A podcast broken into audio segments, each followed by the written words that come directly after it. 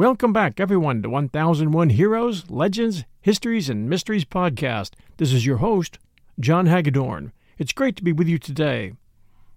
Our first story today is called Anne Greene's Second Life, and it's about a young woman at Oxford back in the 17th century who endured a brutal hanging and lived to tell about it.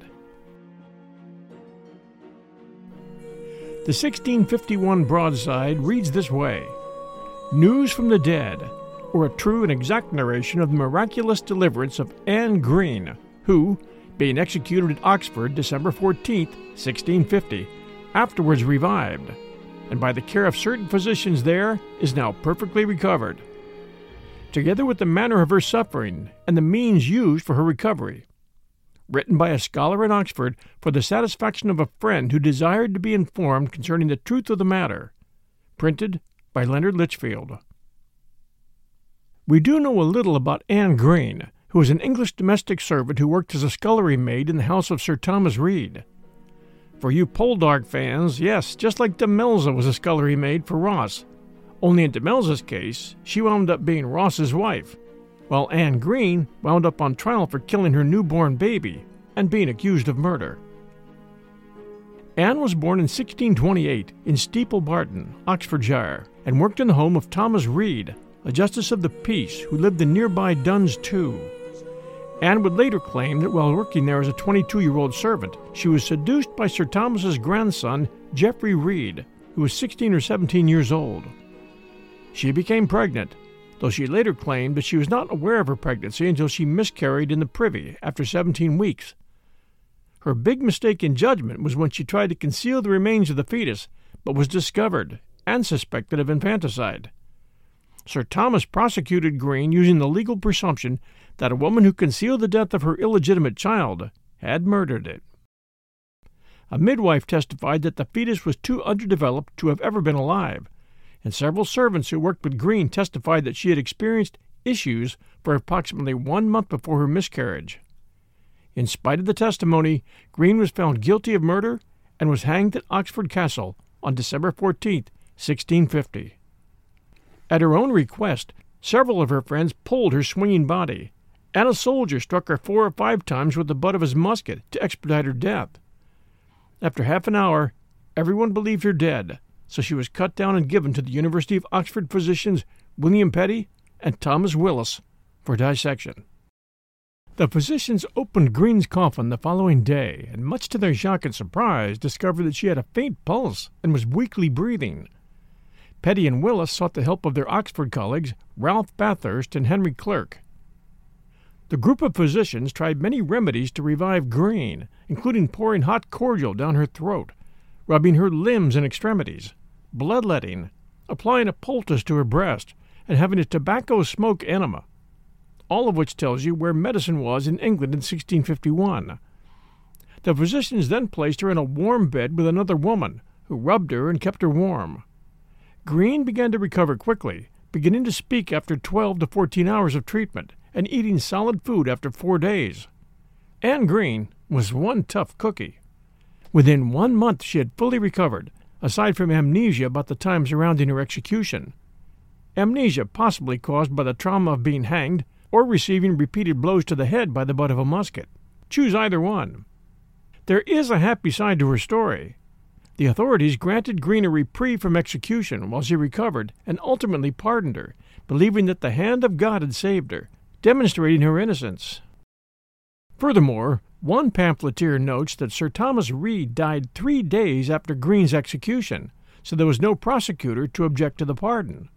However, another pamphleteer writes that her recovery moved some of her enemies to wrath and indignation, insomuch that a great man amongst the rest moved to have her again carried to the place of execution, to be hanged up by the neck, contrary to all law, reason, and justice. But some honest soldiers then present seemed to be very much discontent thereat, and intervened on Greene's behalf.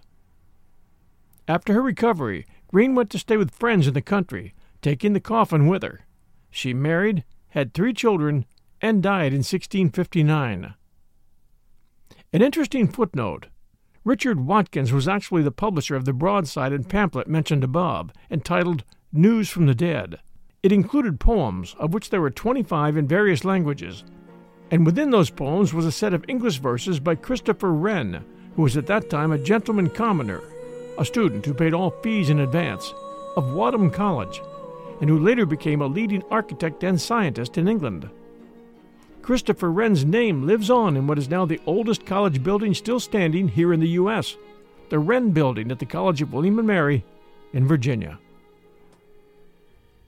We now move forward in time about 320 years to a very unusual day in the life of television and movie personality Jackie Gleason. This story, titled Jackie Gleason and the Aliens, concerns one of America's greatest TV and movie celebrities, a past president, Richard Nixon and a once in a lifetime opportunity to actually view four alien bodies at a top secret government location. It sounds way out there, but possibly very true. I'll let you decide. Gleason, nicknamed the Great One, was definitely a bigger than life personality, a character who created some unforgettable likenesses on television back in the 50s when he appeared on a TV sitcom called The Honeymooners, in which Gleason played Ralph Kramden, a New York bus driver who lived in an apartment in a low rent high rise in Brook with the love of his life, Alice. These two, along with their best friends Ed and Trixie Norton, captivated audiences. Though the original Honeymooners lasted only 39 episodes, Gleason used his popularity to launch his own entertainment shows, including later episodes of The Honeymooners, and frequently highlighted his co stars from The Honeymooners throughout the 60s. Two of Ralph Kramden's expressions, one of these days, Alice, one of these days, and how sweet it is, became legend through the years. Now that you have an idea of who Jackie Gleason was, we'll begin the legend of Jackie Gleason and the aliens. Gleason was a well known and long-time believer in the UFO phenomenon, and some say he had hounded his golf pal, Richard Nixon, for years to show him some kind of proof. Gleason made millions in the late 50s and 60s and benefited greatly from CBS's largesse when they gifted him a six acre piece of land in upstate New York, which he was free to build on in any manner he chose. And he built a series of spaceship houses, a main one which he called the Mother Ship, a guest house called the Scout Ship, a round storage building, and two swimming pools, all of which were completed in 1959. There he built an ever growing library containing every aspect of UFO knowledge. The asking price just five years ago when it sold was $12 million. It has been said that Gleason had offered a large cash reward for proof that aliens exist, and it's very possible that Nixon took him up on that. Jackie Gleason had three wives Genevieve Halford, Beverly McKittrick, and lastly, Marilyn Gleason.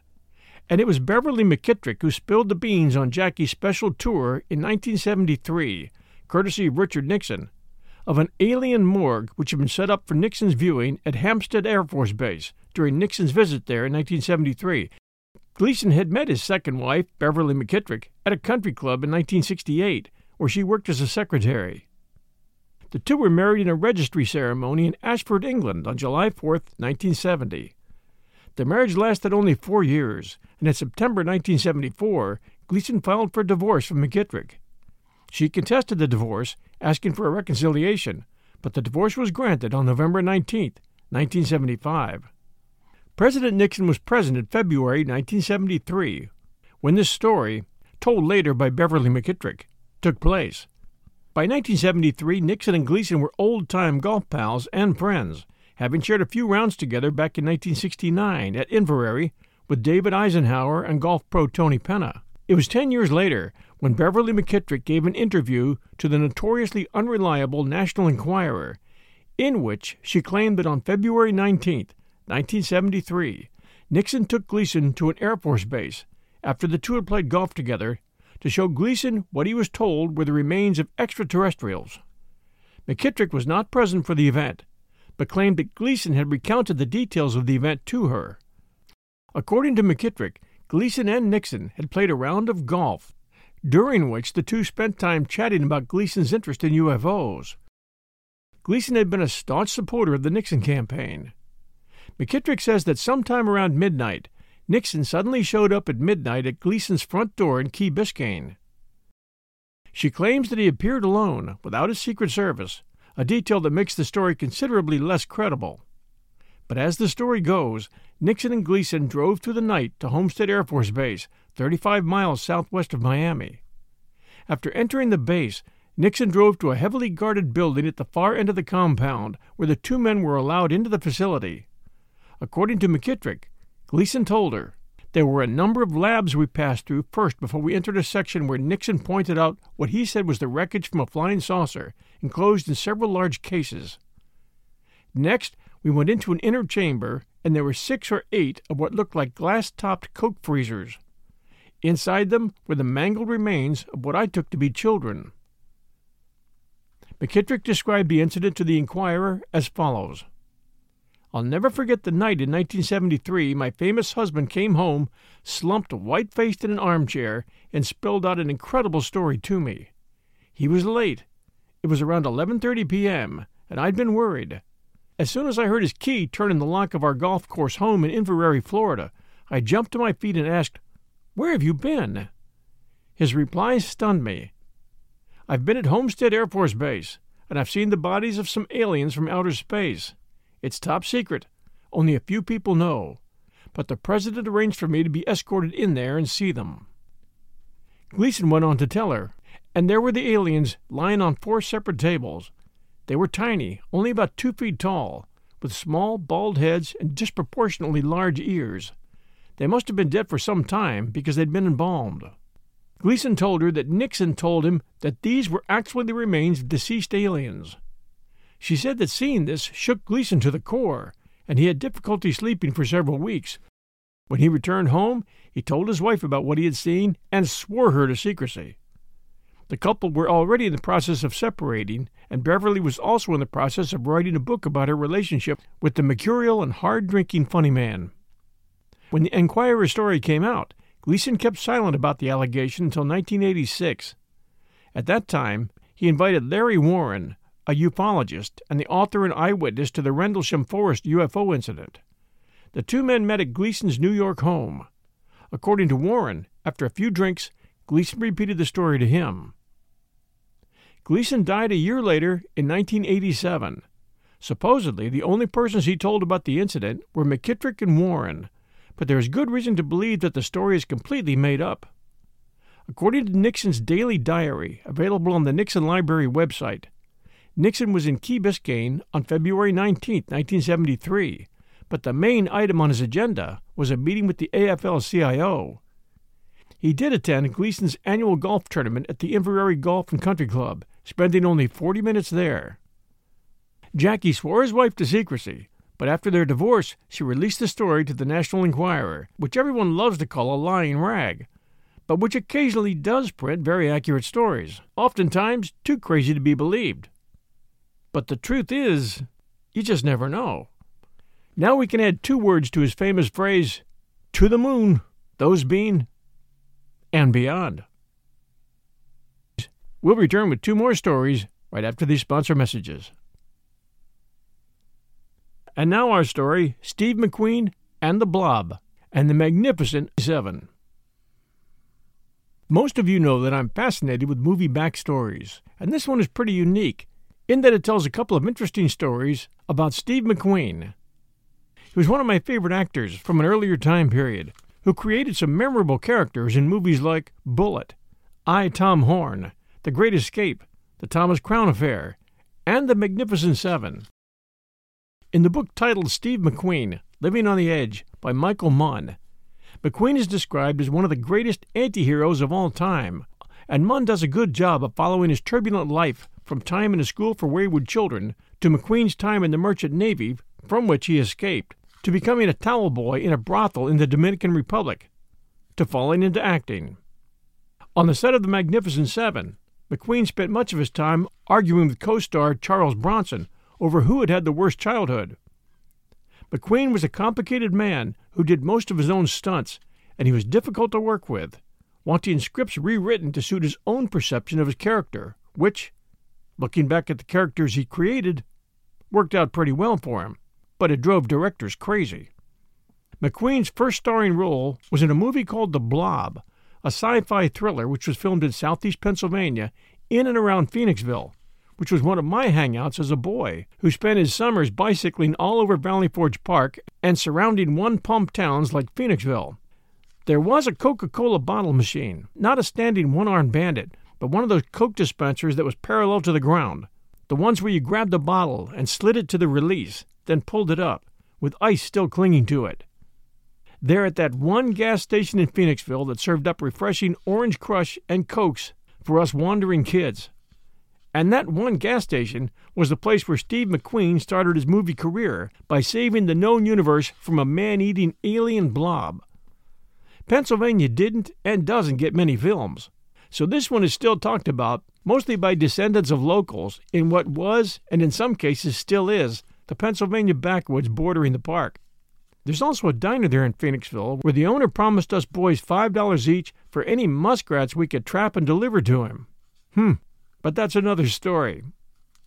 McQueen was offered $3,000, or a smaller fee, plus 10% of the profits. But he took the 3000 figuring, like everyone else, that this B movie with a 240,000 budget would never make it. But the movie ended up doing 12 million for Paramount and would have made McQueen a millionaire at first try. From the Blob, we move ahead to the Magnificent Seven. It was Yul Brynner who first saw the Japanese movie The Seven Samurai and decided it would make a great Western. So, soaking in the success of The King and I, he bought the rights to it for $240,000. He wanted to direct, but Tyrone Power died halfway through Solomon and Sheba, and the United Artists wanted Brynner to replace him as director. Brynner said yes, but only if United Artists would bankroll The Magnificent Seven. And a legendary Western was born of Japanese and United Artists heritage. John Sturges would direct, and he needed some badass heroes to fill in the roles of the Magnificent Seven. Steve McQueen was cast as Vin, Yul Brynner's second in command, Brynner obviously having placed himself as the leader. Then James Coburn was signed as the knife thrower. Then Robert Vaughn, Charles Bronson, Eli Wallach, Brad Dexter, and Horst Buchholz. They all met in February of 1960 in Cuernavaca, Mexico for filming. McQueen had to teach Yul Brynner how to draw a gun, but didn't bother to teach him all the gun tricks he knew, which led Brynner to believe that he was going to get upstaged. But Yul had his own way of upstaging the others, if not while filming, while off camera. Brynner turned up for the first scene with an entourage of gophers, including a hairdresser to keep his bald scalp clean and trimmed. Along with them, he brought his huge mobile home, which included a secretary. Meanwhile, McQueen was doing his best to rattle Brynner by stealing what scenes he could from him. If it was Yul Brynner's scene, McQueen can be seen fixing his hat just this way, or spinning the cylinders on his pistol in the background. That kind of stuff drove Yul Brynner crazy. Then they all started upstaging each other in one way or another. There came a scene where the Magnificent Seven were to cross the river on horseback.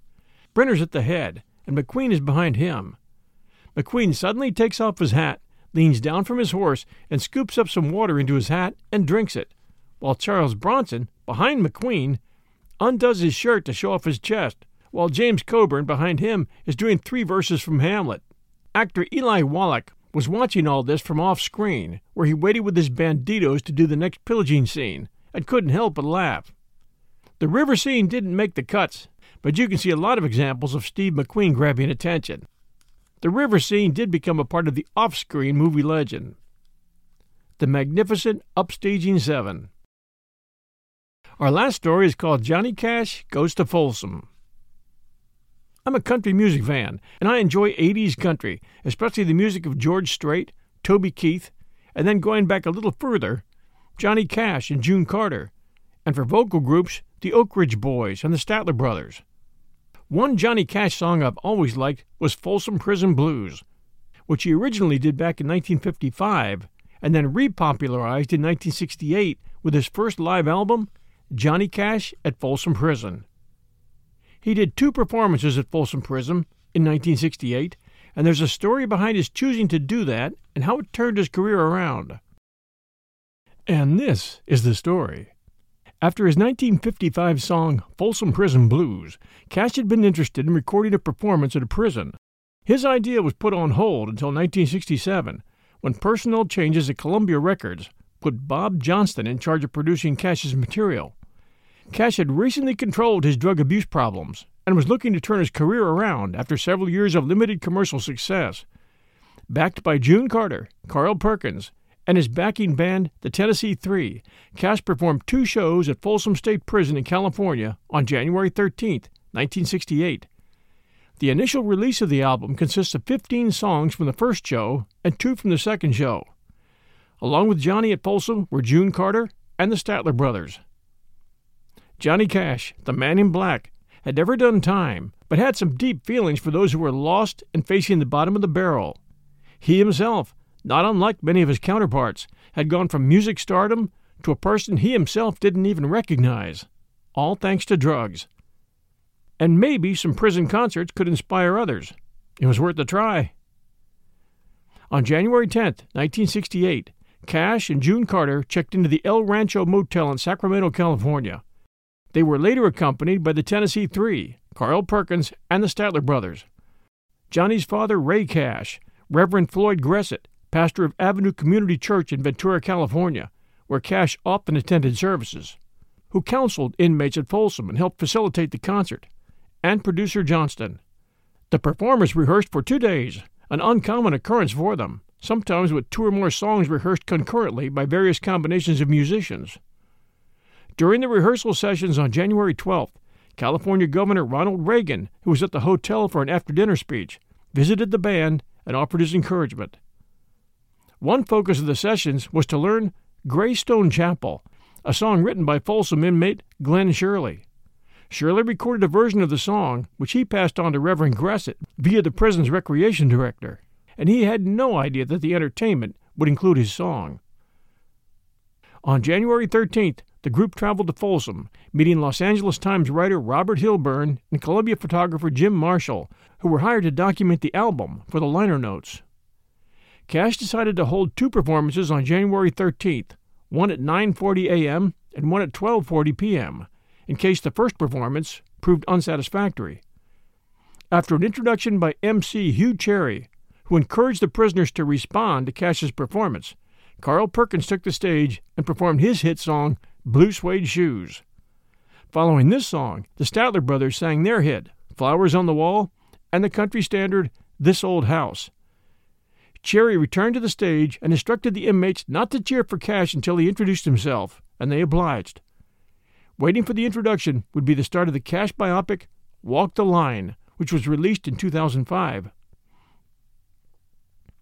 Cash opened both shows with a rendition of Folsom Prison Blues, followed by many songs about prison, including The Wall, Green Green Grass of Home, and the gallows humor song 25 Minutes to Go. Cash also included other songs of despair, such as the Merle Travis song Dark as a Dungeon. Following Orange Blossom Special, Cash included a few slow ballad type songs, including Send a Picture of Mother and The Long Black Veil, followed by three novelty songs from his album Everybody Loves a Nut, Dirty Old Egg Sucking Dog, Flushed from the Bathroom of Your Heart, and Joe Bean. June Carter joined Cash to perform a pair of duets. After a seven minute version of a song from his Blood, Sweat, and Tears album, The Legend of John Henry's Hammer, Cash took a break and June Carter recited a poem. Cash ended both concerts with Shirley's Greystone Chapel. The second concert was not as fruitful as the first. The musicians were fatigued from the earlier show. Only two songs from the second concert, Give My Love to Rose and I Got Stripes, made it onto the LP release. The album release of At Folsom Prison was prepared in four months. Despite the recent success of Rosanna's Going Wild, a cash single released just before the Folsom concerts that reached number two on the country charts. Columbia initially invested little in the album or its single Folsom Prison Blues. This was due partially to Columbia's focusing its promotional efforts on pop stars rather than country artists. Nevertheless, the single charted on the Billboard Hot 100 on May 25, 1968. It also hit the country charts a week later. The single suffered a setback when Sirhan Sirhan assassinated Senator Robert F. Kennedy on June 5, 1968. Radio stations ceased playing the single due to the macabre line, I shot a man in Reno just to watch him die. Reeling in the success prior to the assassination, Columbia demanded Johnston remix the single with the line removed. Despite protests from Cash, the single was edited and re released. The new version became a success, reaching number one on the country charts and the top 40 on the national charts. The single prompted the album to climb the album charts, eventually reaching number one on the top country albums chart and number 13 on the pop albums chart, the forerunner to the Billboard 200. By August of 1968, Folsom had shipped over 300,000 copies. Two months later, it was certified gold by the Recording Industry Association of America for shipping over 500,000 copies. The success of At Folsom Prison revitalized Cash's career. According to Cash, that's where things really got started for me again. Sun Records redubbed Cash's previous B side, Get Rhythm, with applause similar to Folsom's, and it became successful enough to enter the Hot 100. Cash returned to the prison scene in 1969 when he recorded At San Quentin. At San Quentin became Cash's first album to hit number one on the pop chart and produced the number two hit, A Boy Named Sue. By the way, a young Merle Haggard, the young man for whom Mama tried so hard, was in the audience and was inspired in a big way to make something of himself, which he did. The ensuing popularity from the Folsom concert also prompted ABC to give Cash his own television show. So, was going to Folsom Prison a good decision? It looks to me like it was. At the 11th Annual Grammy Awards in 1969, the album Johnny Cash at Folsom Prison won the Grammy Award for Best Album Notes, while the song Folsom Prison Blues won Cash the Grammy Award for Best Country Vocal Performance. Male. Here's a piece of an article called I Went with Johnny Cash to Folsom Prison, posted by Erin Blakemore. The gates of Folsom State Prison closed behind Gene Bailey.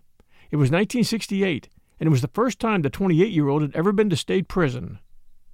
When you walk through there and they shut that door, he says, you realize that many men who have that happen never see their freedom again. It's pretty daunting.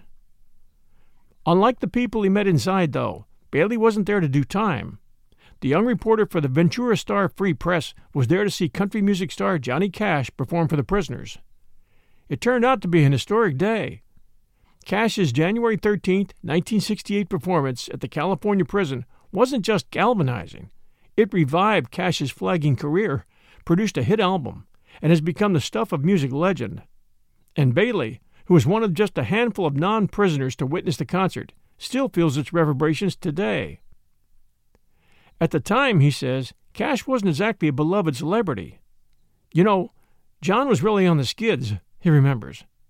Cash had made a string of bad headlines for doing everything from smuggling pills across the Mexico border to trespassing. He had struggled with drug use, conducted an open affair with June Carter. He ultimately divorced his first wife and remarried, and had even been targeted by hate groups. As a result, newspapers hated him, and he distrusted reporters. Nevertheless, the Reverend Floyd Gressett, one of Cash's closest friends, invited Bailey and his colleague, photographer Dan Pausch, to cover the concert. Only one other reporter, Robert Hilburn, attended. Bailey recalls being surprised that Cash was close to a minister. It seemed so incongruous, he says. In fact, Gressett was the reason Cash would perform at Folsom Prison in the first place.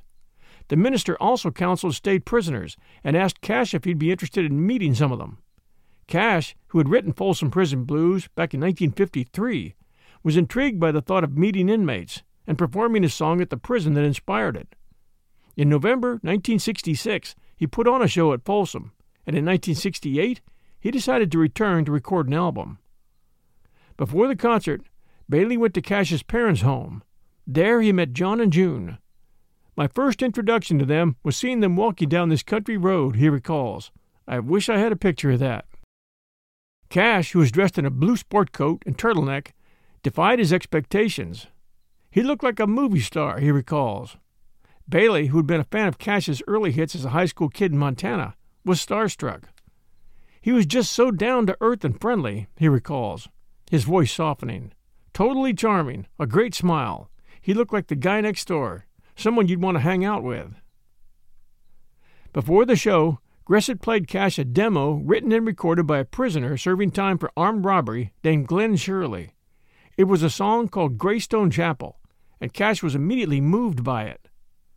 I want to record that, he said. He learned the song and rehearsed it with his band.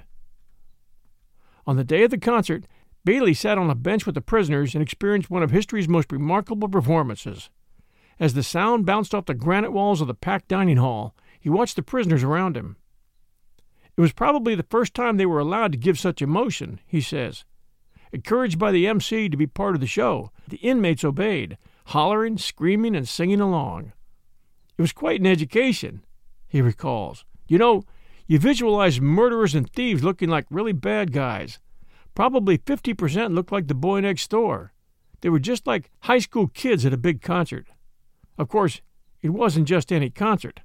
Armed guards surrounded the crowd, and Cash was vitally aware that he was performing for people who couldn't leave when the show was over. At the end of the show, Cash announced that he was going to sing a song by Glen Sherley. It was a complete surprise to Sherley, who was seated in the front row. He jumped out of his chair, Bailey recalls. I thought his eyes were going to bolt out of his head. I don't think I've ever seen a happier man alive. The concert ended up changing Sherley's life. He recorded a successful live album in prison and eventually got out of jail. He went on to join Cash's band, but was fired after threatening to kill one of his bandmates. Sherley, who struggled with life outside of prison, eventually killed himself. Cash paid for his burial. Cash became an advocate for prison reform after recording at Folsom Prison. After the show, he performed at multiple other prison shows, recording a follow up album at San Quentin in 1959 to a prison audience that included future country legend Merle Haggard. He always identified with the underdog, Cash's brother Tommy told the BBC in 2013. For Bailey, the concert was a once in a lifetime event, one he feels lucky to have witnessed. You never know when one day might impact your entire life, he was to say. And it was the day and the concert that turned Johnny Cash's career around. We hope you enjoyed these four stories from 1001 Heroes, Legends, Histories, and Mysteries podcast. Please share our show with a friend and join us again every Sunday at noon Eastern Time. And be sure to check out our archives at your podcast host, be it Apple, Spotify, Google Podcast, Comcast, or dozens of others who carry our shows. And speaking of shows, be sure to check out our short story podcast, 1001 Classic Short Stories and Tales, where you'll find a wide selection of terrific short stories, as well as 1001 Sherlock Holmes stories, where you'll find all the great Sherlock mysteries, as well as a mountain of Arthur Conan Doyle's works, including his personal reminiscences. This is your host and storyteller, John Hagedorn. Stay safe, and we'll be back soon.